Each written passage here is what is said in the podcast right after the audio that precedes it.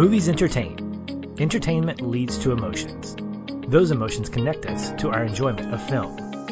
And that is why we exist to focus more on the emotional connection than the technical merit. Because every movie makes us feel something. Welcome, listeners, to another episode of the Feelin' Film Podcast. I'm Patch, and with me is my best friend and co-host Aaron. Hello, hello. And finishing out our trio of zombie conversationalists is a returning guest and great contributor to the show, Kales Davis.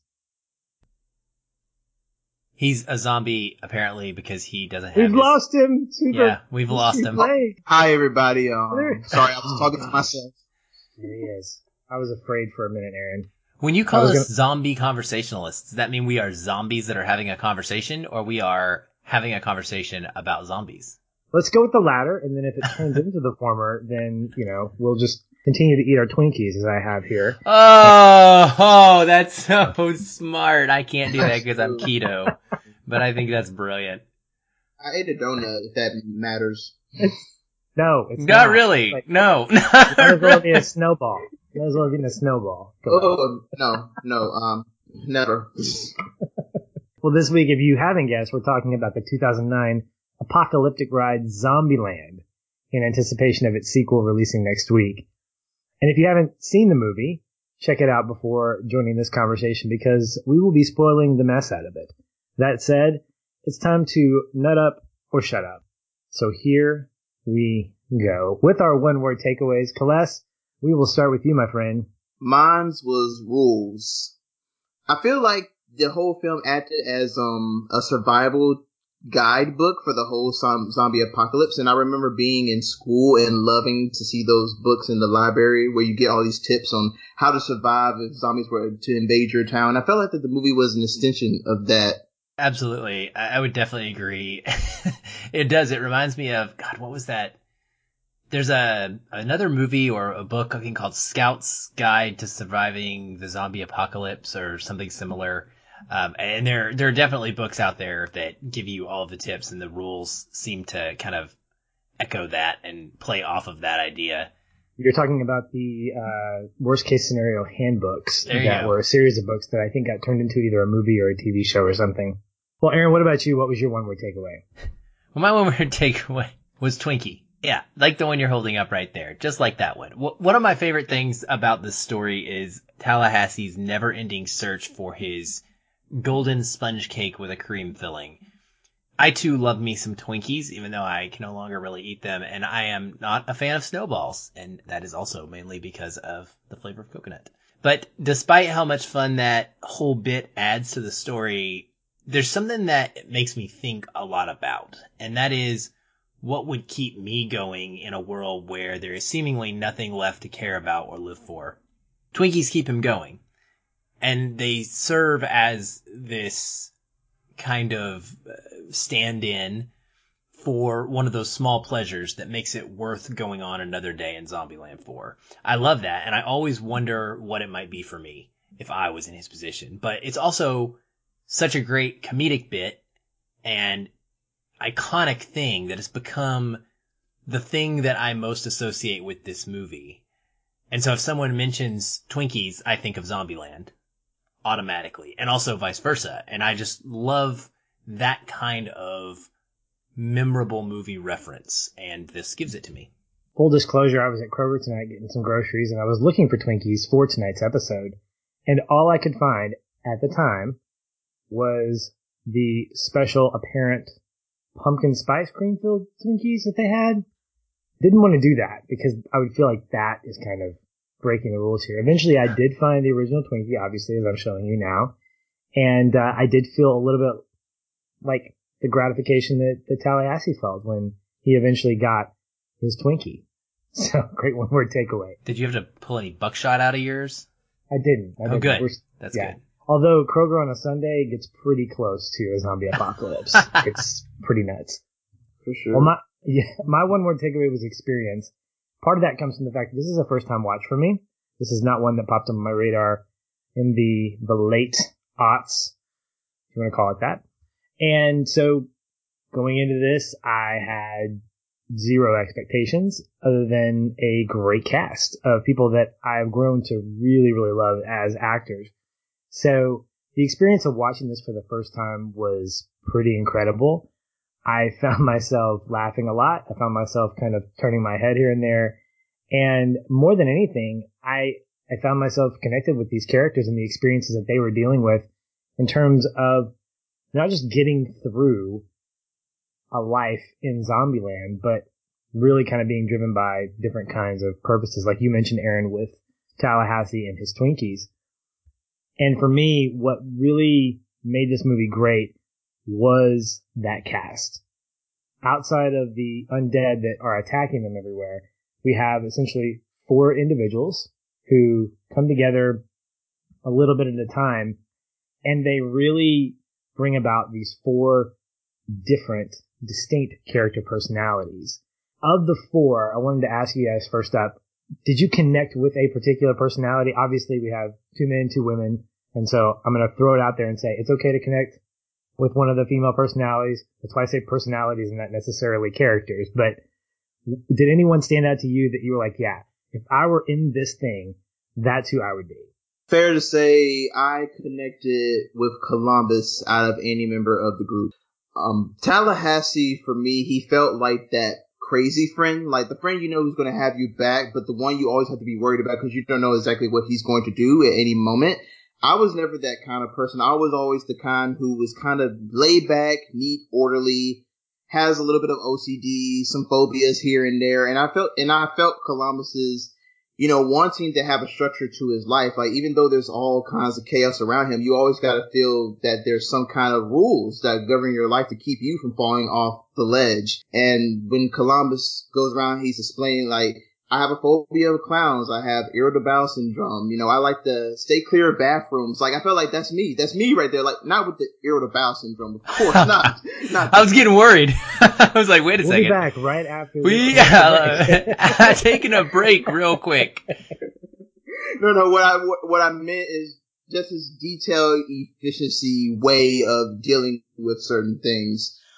Um, the moment that really felt sure that it was me I saw him in when he went towards his flashback where he's in college and he's like sitting alone in the dark playing World of Warcraft with the pizza boxes. Like, hey, that was me in college. Like, if I wasn't hanging out with friends, I would just be in the room, turn on the PS4, order up Domino's, perfectly chicken wings, and just have an all night session of playing Call of Duty, including some zombies you know. That, yeah, right. No, no, that's still me right now, actually. No. um, I don't blame you. I don't blame you. Uh, no, I, I'm with you 100%, like, for those two reasons. I mean, the past being something I can relate to, the pizza, the Mountain Dew, the World of Warcraft, video games in the basement, the desiring first and foremost to be in a relationship, like stating that, but being sort of still somewhat socially awkward to the point where you're not actively going after that because you're in the basement still. Like you're not making it happen. You're just kind of wanting into the void. I still have that problem.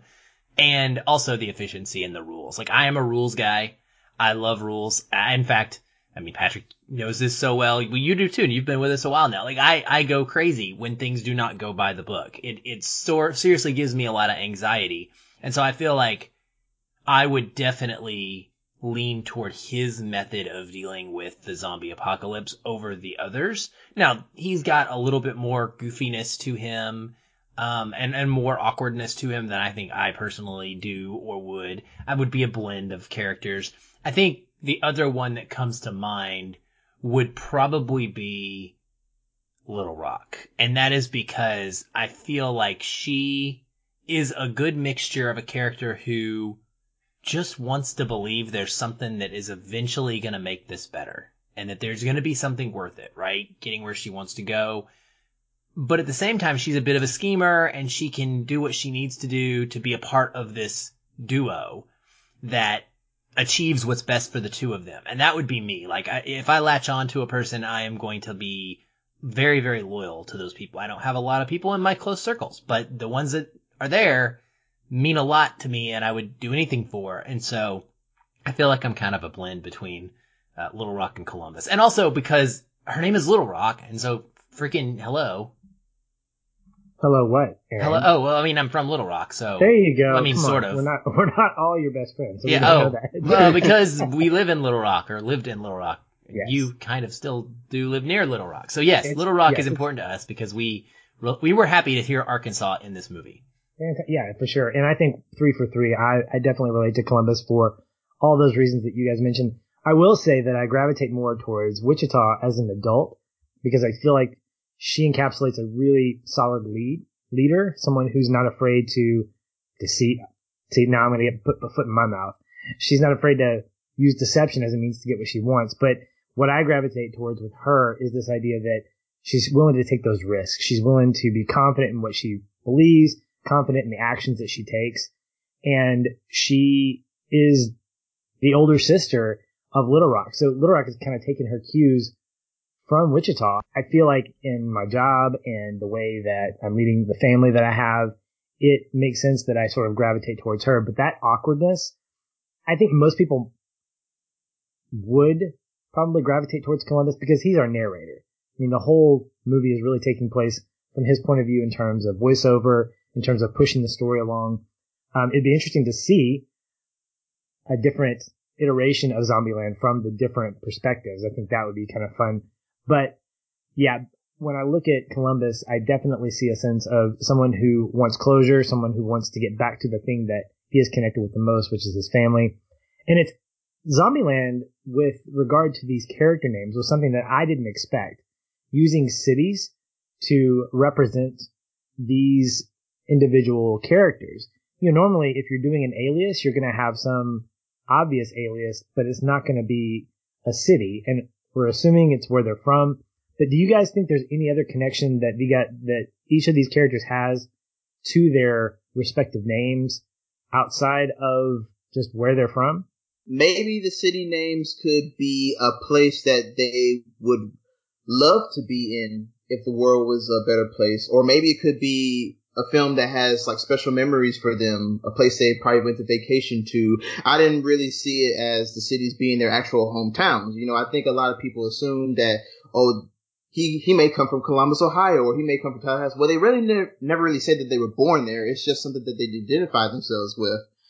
Also, using the cities is a way of not becoming still keeping a distance away from certain people. Like you don't tell, like you don't tell people your real name. You don't tell them your whole life story because you don't want to have a connection with someone because they're living right now in a world where there's full of like, Hey, you're here today. You may be gone tomorrow. A zombie may come around the corner and just end you just like that. And what, what good is it to have like someone you can connect with when they, you could lose them in an instant? Yeah, I totally agree with you there. And it's actually something I don't actively think about. I always assume that it is the city that they're from. We know that Columbus is going back to Columbus because that's where his parents are. So we can kind of assume maybe that that's where he's from. But Tallahassee, yeah, he's just going to Tallahassee. I, we don't know where he's from, if I recall correctly. He's not from there, is he? Is he, does he state that he's going home? Or does he just say that's where he's on his way to? Because I think he just says that's where he's on his way to. So you're right. We don't necessarily know where. And Wichita and Little Rock, if they are, you know, you know, if they're really sisters, or uh, I don't know if they're sisters. Are they sisters?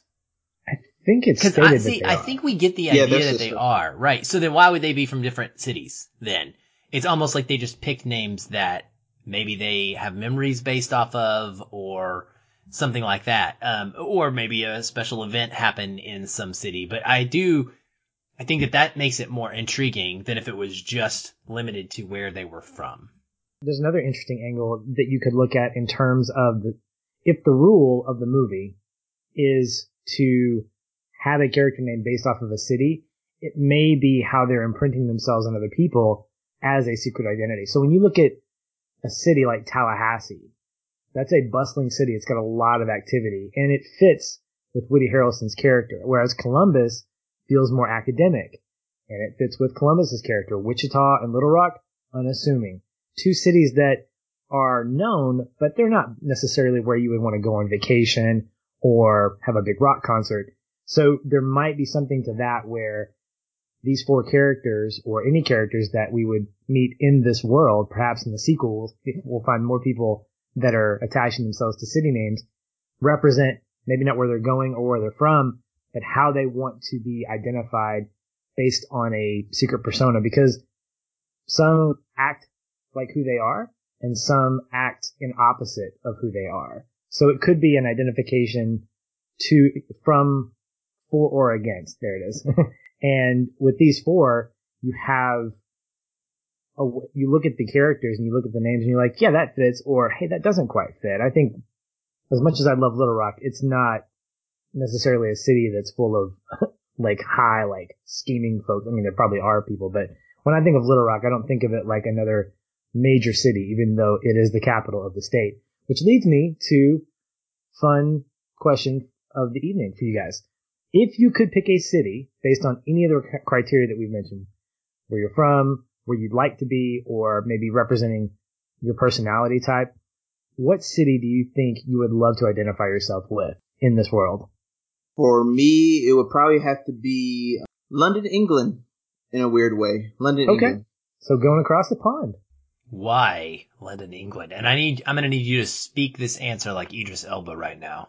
Well, um, for the no, you were gonna do it. Oh man, I was going to. I, I can't do. I can't do um Idris any justice with my um copy of a British accent, but London, I feel as a kid, I've always been fascinated with, you know, the London Bridge, um, just the architecture that surrounds the city, all the history it has. Um, it was a very famous city for authors like Ernest Hemingway, Stein, and Pablo Picasso, artists like that, where they congregated and met to discuss ideas. It just seems like a city that is full of just so much legacy, and I'm inspired by it. Aaron, what about you? Well, my dad once told me that Maumelle, which is the city that I grew up in, meant uh, beautiful breasts or, or, breast in French somehow. So that's an interesting name. I don't think I would take that one, just to throw that out there. You know, I don't know, honestly. I, Vietnam? Can I go with Vietnam? No. I mean, if we're gonna make up, we're gonna sure, make up places. there is nothing dangerous about Fayetteville right now. I think I would probably, since Little Rock is taken, which would be a go-to, I think. It's hard for me because I've bounced around a lot due to the Navy, and I definitely would gravitate towards picking somewhere that I associate myself with. Unlike Celeste, who is thinking pretty broad, and I I enjoy that actually, and I wish that I could come up with something a little bit more smart. But I would most likely go with Seattle. Uh, I think that it has a ring to it. It's only a couple syllables, three, and it's quick, it's short, and those are the type of things that I would want to take into account. Something with a vil just would feel weird to me because I would know that there were other people running around out in the world with names that end in vil and and it just wouldn't sit right. So I think I would probably just be boring and go with Seattle at this point. That's not boring. Seattle's a great city. I would have chosen it had you not lived there. I, I actually picked Chicago and part of the reason is because it's the first big city that I fell in love with that I thought I could live there if I chose to move when I was in my mid twenties after I got out of college. Not that I was planning to, but it was a city that didn't feel as convoluted or as intimidating as New York, but it was definitely a lot bigger than what I was used to in things like Little Rock or even Dallas, which is busy but still kind of stuffy.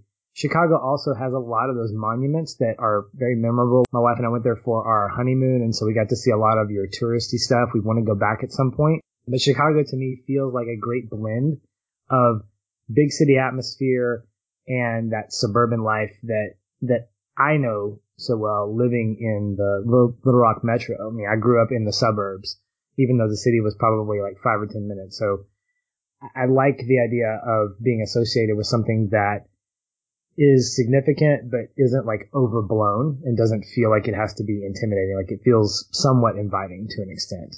Plus, you've got two major baseball teams. That's kind of cool. Not the ones I'm in love with, but you know, whatever. Atlanta's awesome. Anyway, moving on. As you mentioned earlier, Aaron, a lot of all of our characters have a motive going into this. As we find out, Tallahassee, of course, loves his Twinkies, wants those. Columbus is trying to get back to his family. And then Wichita and Little Rock are trying to get to Pacific Playland. And I had flashbacks of National Lampoon's Vacation and Wally World only in a post-apocalyptic zombie land type thing. And I don't know why I thought that. I think it was just kind of funny to me. But I wanted to ask each, you know, both of you guys, what's the significance of these things? Obviously, they're all very different from each other.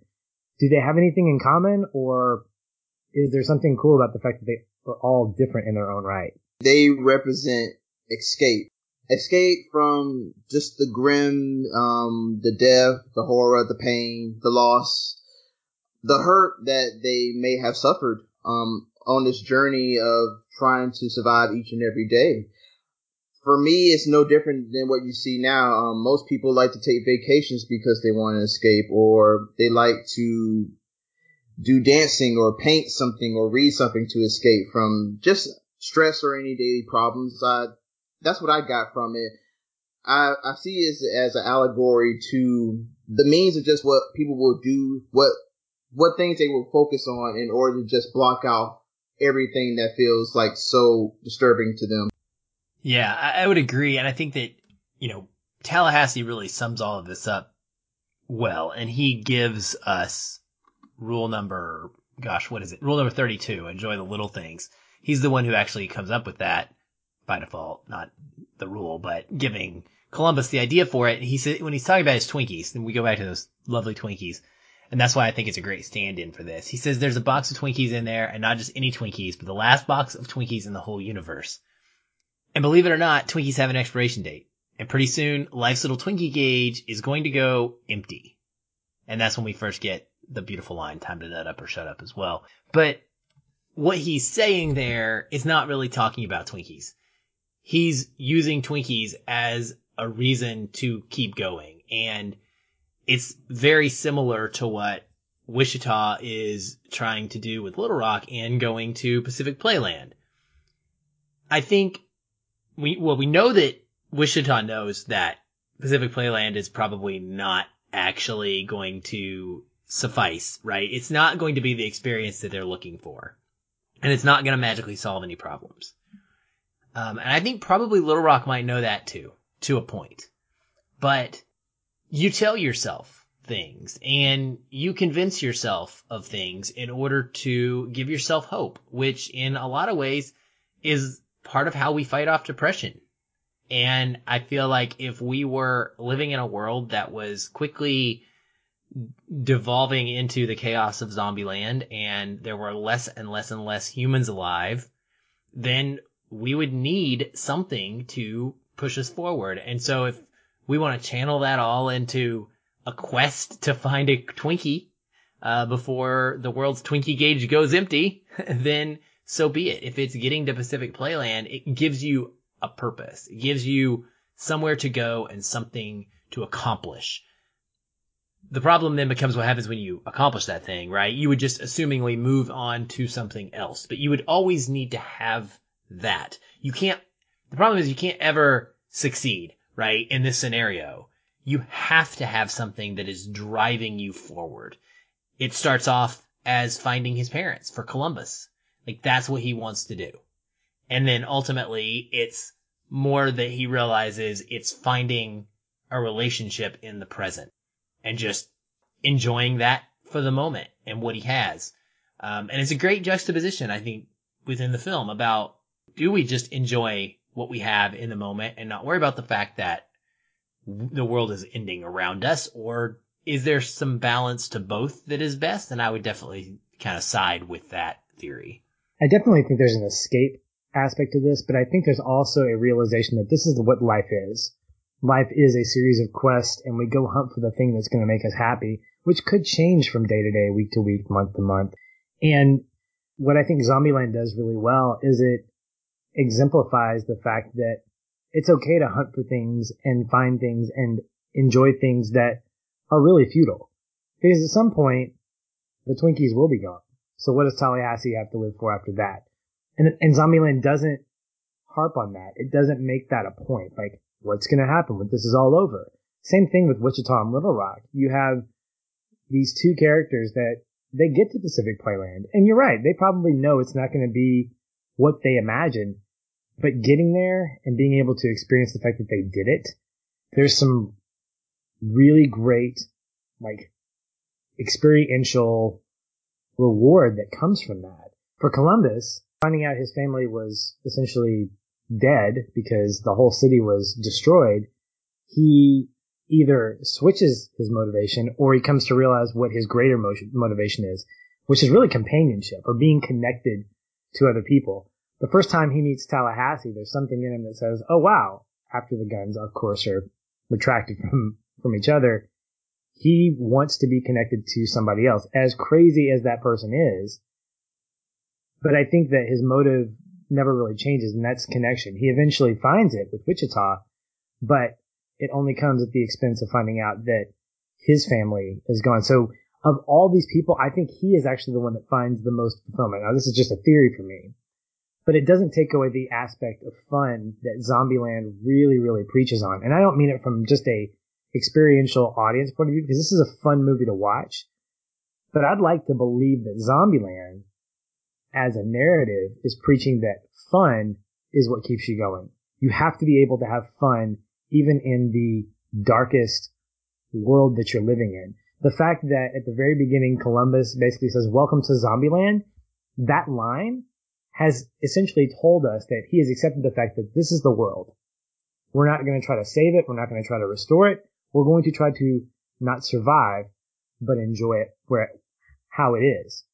And to see all these places that they visit, going to Hollywood and then going to Pacific Playland, these are experiential things that people want to do. These are vacations, as you mentioned, Gales, that people want to go on. They want to go to Hollywood. They want to go into these houses where these movie stars live. They want to go to these big theme parks and enjoy that kind of stuff. And they want to gorge on hostess goodness if they can. And so Zombieland almost gives them permission through that avenue of fun. And I wanted to ask, did you guys see that? Did you see fun as being kind of a central focus of the movie? Absolutely think so. And, you know, Tallahassee's whole philosophy throughout is that you have to blow off steam or else you're going to go crazy and you're not going to be able to handle trying to survive in this world. And he has those great moments of just randomly going off and beating up a minivan, uh, when we first meet him, there's a great, great little subtle shot. He's, you have the, the meeting between he and Columbus and right after Columbus goes to start getting into his truck. And as he turns around to go back to his door, he just turns and like kicks this motorcycle that was standing up and just knocks it over for no reason, like literally no reason. And then just walks and gets in his truck. And then, you know, shooting the guns in the air, completely destroying the tourist shop, breaking stuff releasing that pent up, you know, frustration and fear and all those things that they live in. And I think you're right. I think because of that, we approach this movie with a much more lighthearted, you know, point of view than we do most films that deal with a zombie apocalypse. Because if you look at this genre, it's all about how do we survive? And if we do survive, how do we rebuild the world? What's going to happen? is how is it ever going to get back to quote unquote normal? And so I love that you mentioned it seems like they've accepted it's not going back to normal. This is it. This is what it's going to be. And we just have to live with it. And so if we just have to live with it, once you get to the accepting that point, I think that's when you can go to the place of, all right, well, let's go to Beverly Hills then. Might as well, cause what's the point? Uh, if the world is not going to get any better, this is the new normal. And so how do we enjoy and take advantage of? And then hopefully, eventually, clearly as they show us through the film, they need relationships in order to maximize and really enjoy that fun because you can have that fun, but you want to share it with someone. And that's what is going to ultimately keep them going. And so those are the two things. Uh, if you don't have to work and you don't have to worry about anything else, then fun and having someone to have fun with one of the commendable jobs I will give the writers for this film is they already assume that the audience has seen so many zombie films and they assume that they have seen the same kind of grim darkness over each zombie film. Like, oh, they're trapped in the mall and they only got little resources and little time to survive. Like, oh, they're they're on the run and like everybody's died around them and they have nothing to live for. Like, I'm sure they know that the audience has seen that, so they decided, hey, well, let's just write these characters and have them be content with how things are. You know, not like Aaron said, not needing to change it, not wanting to save it, but just accepting what it is and just living in it and making the best of whatever what you got.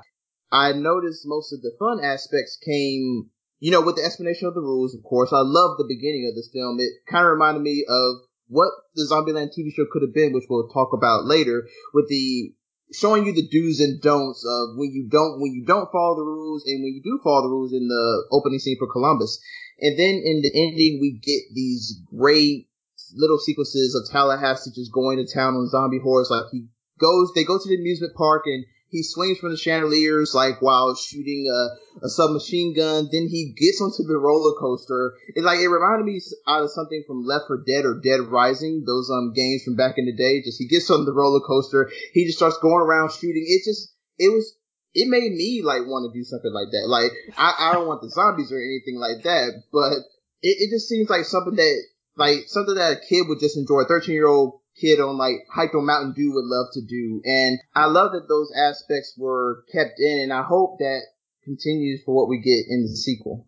I, I love the reference to Dead Rising. I just gotta say, my kids immediately compared the movie to that when they saw this for the first time. Um, and we were like, th- we actually just recently rewatched Paul Blart Mall Cop and we were thinking about like how it's sort of like a combination of like a Dead Rising and Paul Blart Mall Cop, where you're just looking for anything you can out in the environment to kill these zombies with, and kind of just enjoying it. And it, you have to, like, you don't have a choice. And so why not make a game out of it? Why not make it fun? One of the things that surprised me and that I enjoyed most about Zombieland, apart from just having a great time with it, was the introduction and short-lived life of Bill Murray who plays himself uh, in this film. And his performance is pretty hysterical, but that comes from someone who absolutely loves his comedy. I am a huge, huge fan of Bill Murray, more so now than I was early on in my young adult life when I was just enjoying comedy in general. He has really risen as one of my favorite comedians. And having him in the movie was really surprising. One, because it opened up the door for, well, who else are we going to meet? Because obviously these aren't the only four that are alive. The introduction of Bill Murray tells us that, hey, there could be more famous people, non-famous people out there. And it allowed me to hope maybe for the sequel that we're going to maybe meet more celebrities that are trying to pretend that they're dead, but they really aren't.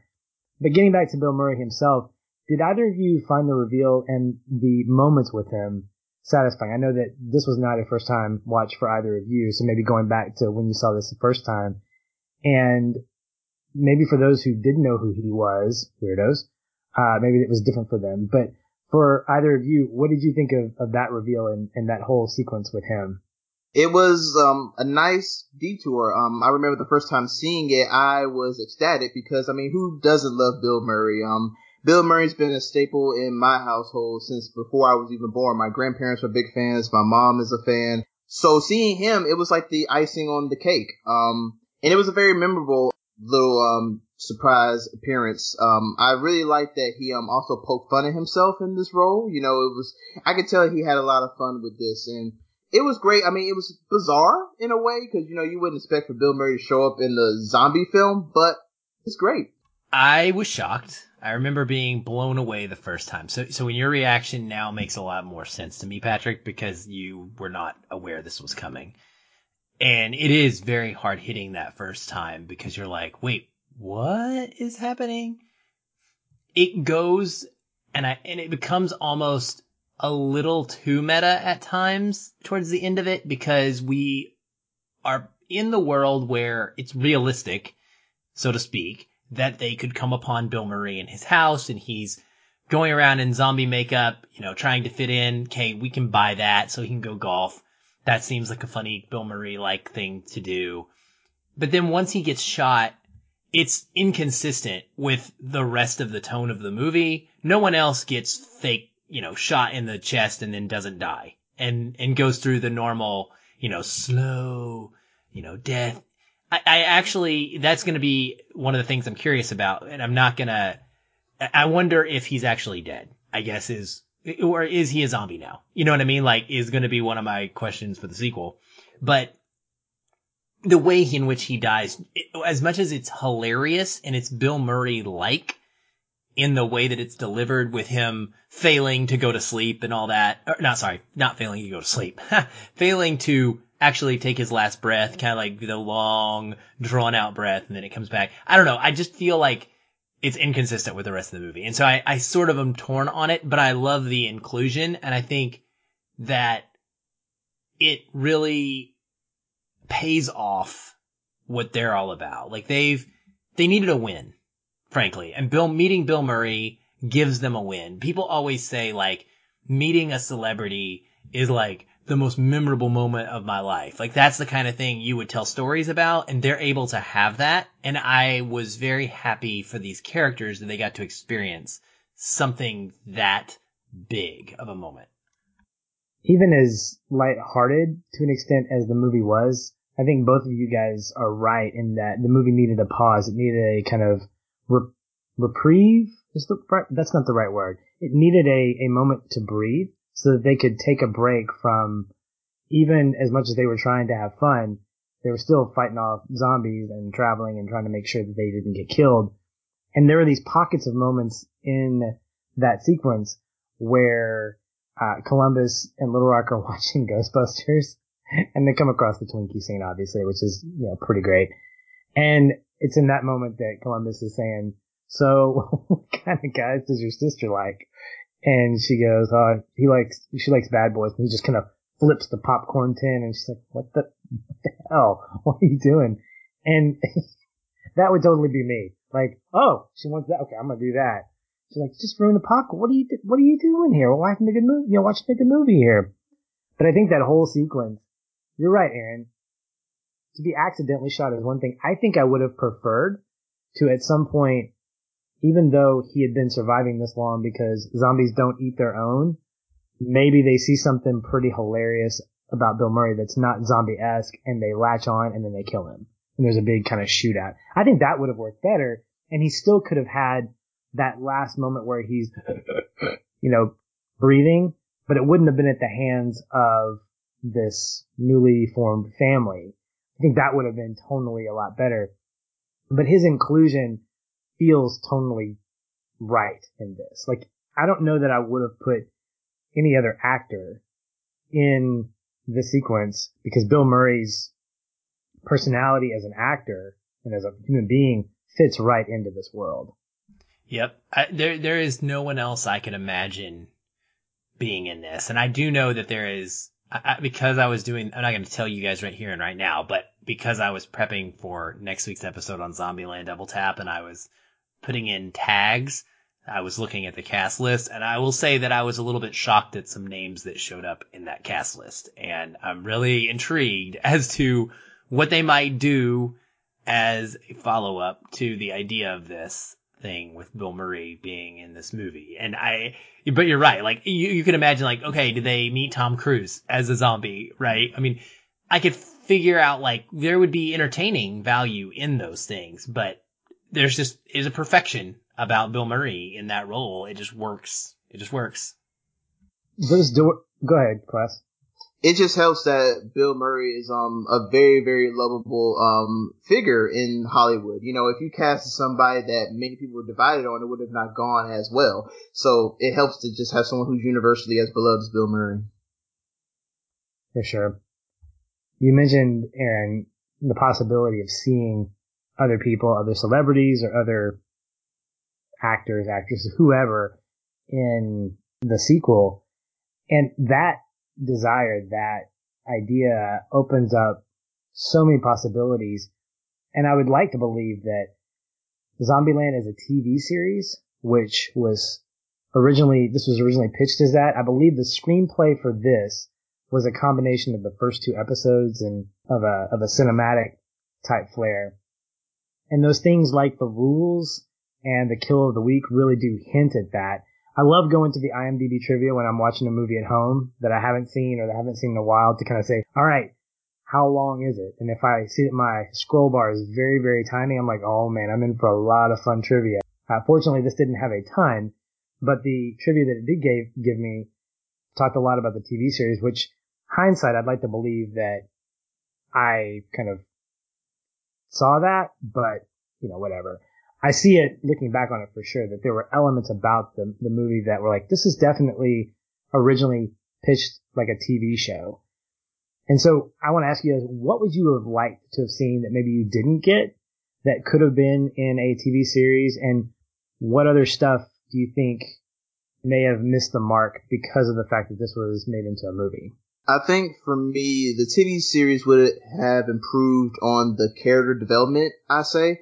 Um, not that we don't already feel connected with these characters, but I think we could have got a little bit more backstory, especially on the two sisters, Wichita and Little Rock.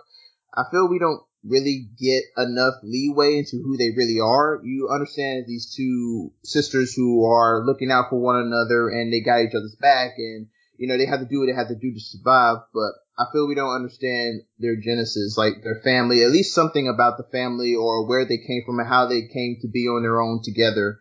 Also, I would have liked to see more emphasis on the rules. I felt for the TV show they could have did a thing every week where they could have opened up with one of the rules and then have this little like five minute thing play before each episode, and then you could tackle right into continuing the story left off from the previous episode. Also, I would have liked to see the genesis of the virus. I know most zombie films don't like to show how a virus started, but I'm obsessed with those things. You know, I just like to see like how would it be, just in case like something happens. I may have the answer for for um, the Center of Disease Control. I would disagree with Celeste personally. Like, I would not enjoy that way of doing this. I agree on the point of character development.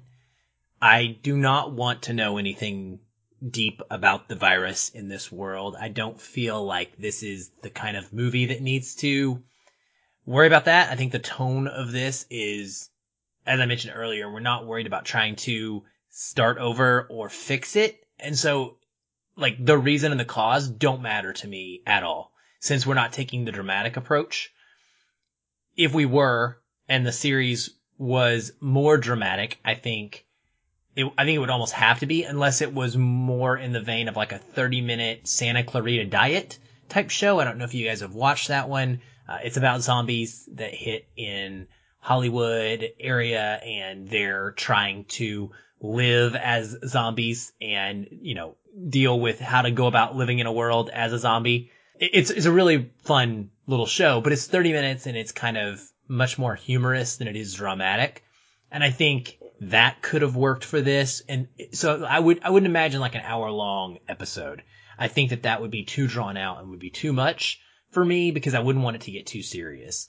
But I do think that Zombie Kill of the Week could be a fun little game to go through over a course of episodes and adding in rules slowly as you go. I think that there would be a high likelihood that this is the thing that could get overplayed fast though. And a one shot series of 10 episodes on a Netflix or Amazon or HBO would probably be ideal. Maybe two 10 episodes, but like I think you could quickly try and drag this out too long to where the formula got really stale and it was no longer special. And I think for me, what makes Zombieland special is there are no other Zombieland movies there are there are no yes, there are no Zombieland movies. There are no other zombie movies that are quite like this one, and so it stands out. And I think if you had a whole bunch of different episodes that were the same thing, it wouldn't feel quite as special to me for some reason.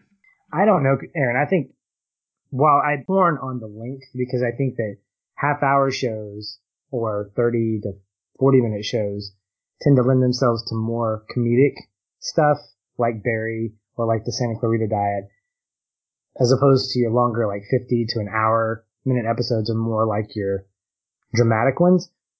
I'd like to think that in the world of The Walking Dead and Lost, two series that were very successful, albeit they were successful partly because of their tone, the drama of it, the approach that both of those movies, excuse me, TV shows took is what I think would uh, would have allowed Zombieland as a TV series to succeed. You have four individuals that you could easily flash back, and I and I agree with you, Aaron. I would not want to see the origin of the of the virus, like what caused this. That wasn't the point. The point is about the characters that live right now. But getting hints of a backstory between these these characters and then getting to meet other characters along the way as they're traveling. Where this show would break down, I think you're right, is that kill of the week. And if it got really formulaic, then after a while, you would expect the same thing. You wouldn't care as much about some of the character drama or the character progression. If you did do it like this, I would say make it limited. Don't drag this thing out as long as you could. And I don't watch The Walking Dead. I mean, there are folks out there, maybe Celeste, you're one of these folks that lives and dies by it or thinks it's a great show and it has its accolades. But there are several folks who are like, okay, it has jumped the shark because it's gone on too long. And now you're losing original cast members, which is okay. But at the same time, at some point you have to know when to land the plane. Lost was the same way, but it got affected by the writer's strike. I Lost know. did not land the plane. oh no, it did. and then it did something else and landed the plane. Anyway, we won't go there. But the fact is, when you have a show centered around a group of people living in isolation in a world that you don't know a lot about, the way it's set up, you have so many opportunities to explore that world with them and meet other survivors. Where I think the show would lose its momentum is how do you maintain the comedy? How do you maintain that lighthearted, have fun, keep it, you know, keep it very loose and not lose your audience? Because shows tend to live by either a laugh track or by drama. And this is a show that kind of would live kind of in the middle of that. Yeah, it would be interesting to see. I couldn't see this really landing pretty well on if you put on an ABC, CBS, or a Fox. It would have to be a Netflix, Amazon Prime, maybe even a Starz type of show, like in the vein of Ash versus Evil and Dead, or like Trailer Park Boys. Um, it would have to be in that format. As far as the seasons, I could, yeah, I couldn't see it lasting more than three seasons before it just got really, really old and just tiresome. Um, there, just like The Walking Dead, um, I was a big fan of that show, but then after five, after five seasons, the formula just became redundant. You started predicting what the new episode was going to be already before you even watched it.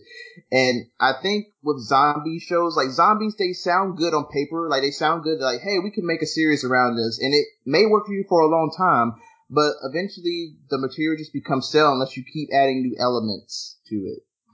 Yeah. Yeah. Go ahead. I, I'm just gonna say I don't have any faith in the world that these writers would be able to do that. This is the writers of the Deadpool series, and the whole reason we don't have Zombie Land Double Tap until 10 years after Zombieland is because they broke off and they went and did Deadpool.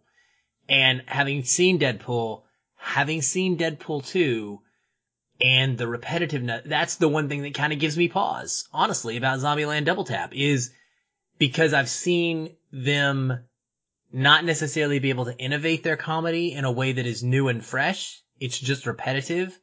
And I fear that because I want something a little bit, I want the formula to be at least tweaked somewhere. And I think mm-hmm. that if you were in a series format with these particular writers, I think it would not necessarily show that type of progression. But yeah, you guys have made great points. And I, I do love the point specifically about meeting other characters and having a world in which there's all of these people with new names out there in different cities that they are relating themselves to and finding out the backstories of why, that would be really intriguing to me. And that's one of the things about Zombieland Double Tap that has me the most curious. I want to know who these four or five new characters are and what their new names are, what the reason behind their new names are. Yeah. Celeste, what are some things you're looking forward to with Double Tap now that we're kind of talking through the the expectations of the sequel? I'm looking forward to seeing more um, development to the characters we already follow. I'm looking to see if the new characters will add any juice or will they just be carbon copies of the ones we've seen, which I'm kind of afraid of because of the trailer. The effect is given off to me. Because they're um, literally carbon copies in the trailer. Yeah, literally carbon copies. Um, I'm hoping we get to see um some more kills. Um, maybe we get to see if they can add in some jokes that are not time capsule in a way. They're not clichéic. I'm just hoping that the sequel is at least at the level or at least an improvement. I mean, my hopes are kind of a little bit doused at the moment, but I hope I'm wrong. Speaking of jokes, and did you guys catch the Facebook joke or the, the irony, I guess, in the Facebook joke? There's a moment where Jesse Eisenberg says in the movie, the best thing about Zombieland is no Facebook, and this is a year yeah. before he stars as Mark Zuckerberg in the social network. And I, I, you know, knowing that movies are filmed sometimes earlier than their release dates, you know, we don't know if it's necessarily a year, six months, how much earlier. I, I gotta believe that that has to have meaning. Like that has to be in there intentionally with the knowledge that he was getting ready to be Mark Zuckerberg. Uh, the the writers have also mentioned how they feel like Deadpool would fit into this world perfectly. And while I don't want to see that per se, I, I, I agree. I understand like that this is a world with the way that the comedy and the lighthearted treatment of the killing of the zombies and just going through your daily life. He would actually seemingly just insert perfectly into this world without much thought. Deadpool as a zombie or not? What do you think?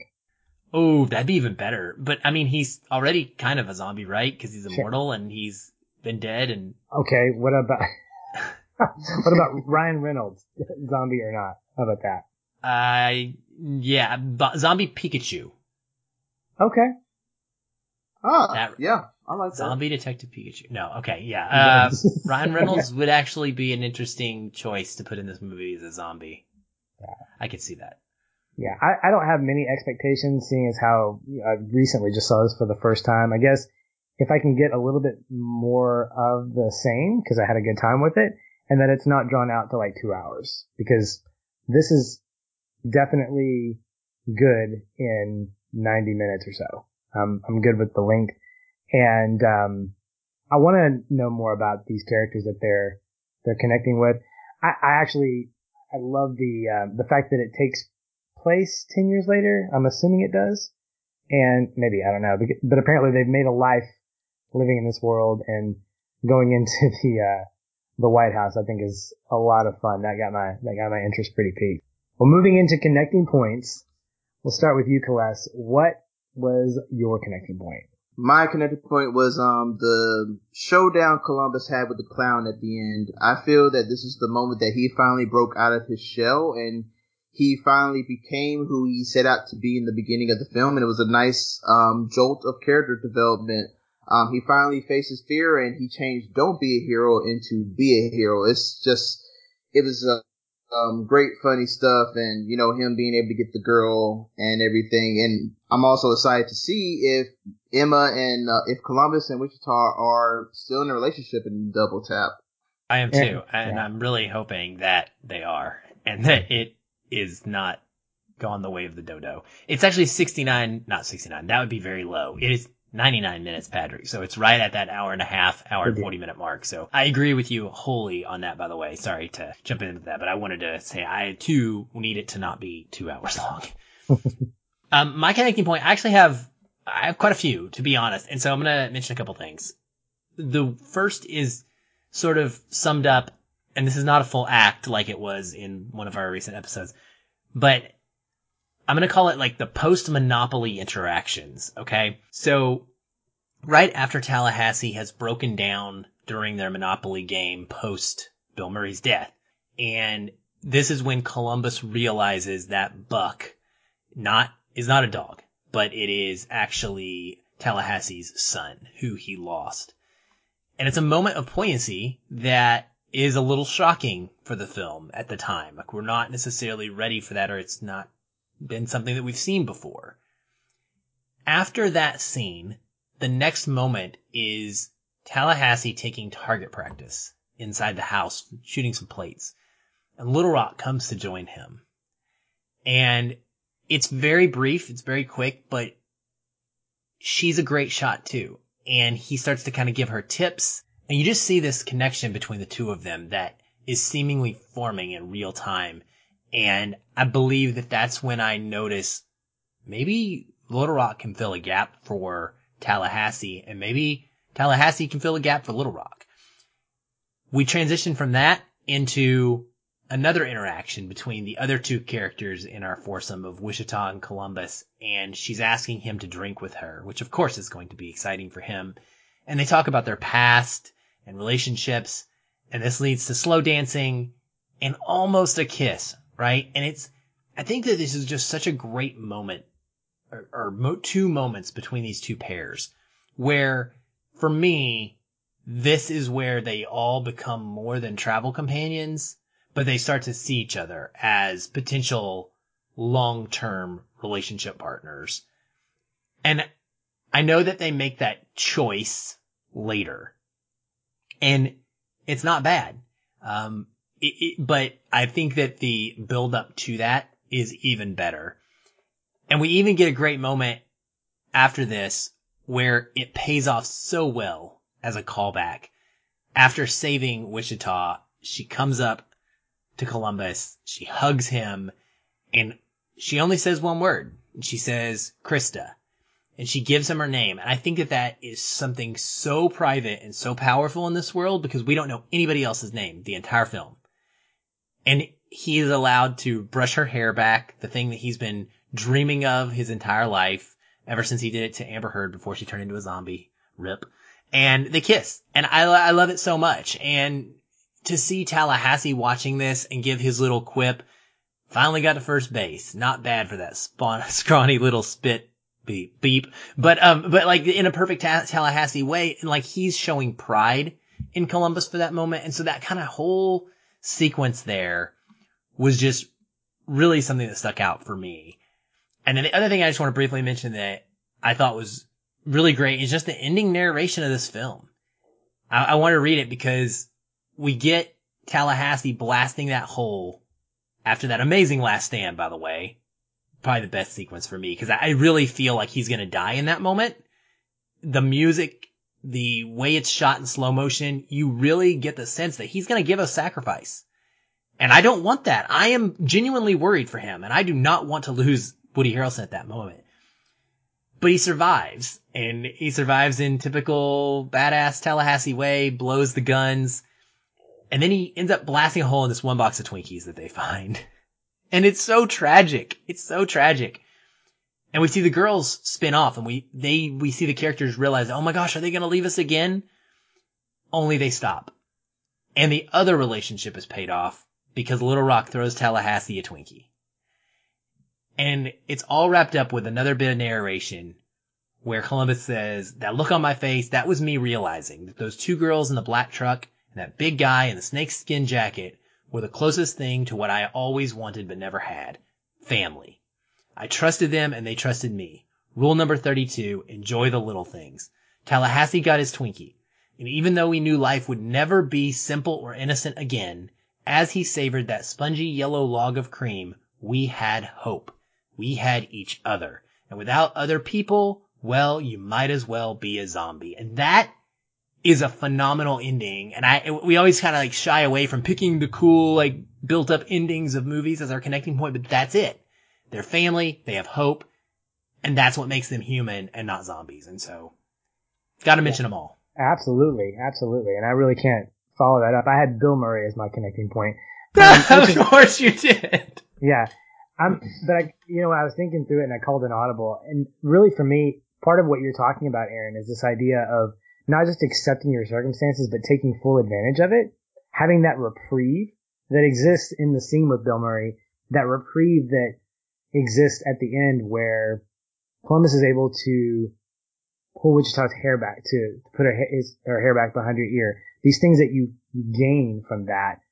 But the one thing that stands out to me in that is the ability to breathe a little bit. And I remember the scene where the Wichita, Little Rock, and Columbus are essentially just given permission to break everything in the Indian gift shop. And Kalesh, you mentioned the, the opening sequence. The slow motion here is, is used so well. The opening credits, um, giving you that, essentially that exposition that you don't need verbally. You just get it from these great little two shots from these people being chased and being attacked by zombie hookers and showgirls and mailmen and whatnot. And it's used really effectively in just the right moments. And this is one of those scenes where we see things getting just smashed to pieces, but we see something on the face of each and every person in that room, and it's a smile. That's not something you see in a zombie movie. You always see somber. You always see pensive. You always see, oh my gosh, how are we going to survive this? And the technical use of slow motion allows us to just revel in that destruction with them, in that physical exhale of, you know what? This is our time to relax. We've snuffed out all the zombies. We are now going to just relax for the next hour long and destroy everything because sometimes you just need to, to break something. So for me, seeing that and seeing that idea echoed throughout the rest of the movie made the experience more enjoyable. You don't feel a sense of g- gloom and doom at the end because you're still living in Zombieland with these characters. You feel not even a sense of hope, but a sense of satisfaction knowing that you have other people that you can experience this with. And you know what? Sometimes you can have your Twinkie and eat it too. Nice ending. well, that does it for this episode of Feeling Film. We hope you guys have enjoyed having this conversation with us. Celeste, where can people find you online to talk more about this or any other movie?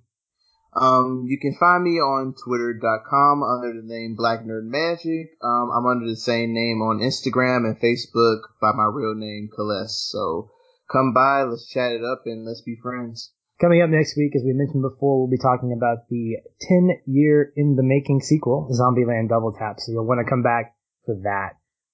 In keeping with our zombie theme month, so to speak, we asked our patron donors to vote on a zombie movie for us to talk about. And 28 days later came out as our winner, narrowly beating The Crazies, Resident Evil, and I Am Legend. And apparently Snyder's Dawn of the Dead remake was not popular among our donors. Surprising. Uh, before we sign off, we wanted to make you aware of a survey that we have posted in our Facebook group and in the show notes of this episode.